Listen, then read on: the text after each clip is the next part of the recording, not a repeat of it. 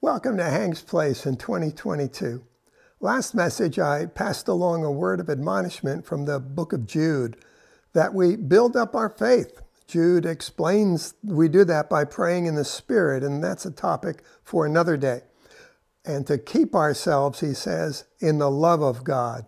That's today's topic. I want to share with you from Hank and Mary's experiences in keeping ourselves in the love of God. I fell out of the love of God when I didn't go to Jesus and tell him how I felt when someone stabbed me in the back, ridiculed me, ignored me, rejected me. and pretending everything was okay with those hurts buried in my heart, I was shutting myself off from God's love. Unlike David in the Psalms, where he told God exactly how he felt and expressed his emotions when his enemies were triumphing over him, I was not allowing myself to be real. God wants us to be real with Him. I was not being honest. I was pretending to be a victorious Christian woman. If we tell Him how we feel and ask for the way out, you know what I found? Jesus will show us the way out.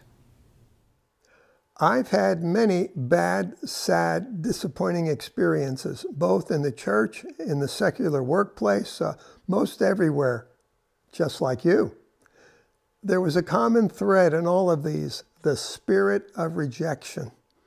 Being rejected in some way and pressuring me to believe that God was rejecting me also. I, I would feel judged as lacking, as simply not good enough. And if I did really well, there were those driving words to not only keep it up, but that I'd better do better next time. There was such pressure to depart from living in the love of God and get on a performance bandwagon of trying to please God. I would overcome only when going to Jesus, uh, quietly usually, and baring my heart with him. Or loudly, uh, almost angry, well, actually angry, shouting or crying, but being real with him and letting him know how I felt on the inside. My friend, tell Jesus something, even if in the pain of the moment you can only whisper Jesus, then whisper Jesus. He'll come running to you and lift you up. He's faithful, really.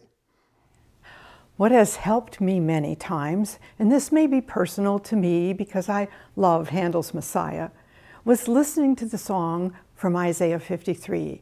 It was about 12 minutes long, and it begins He was despised and rejected. He was, Jesus was.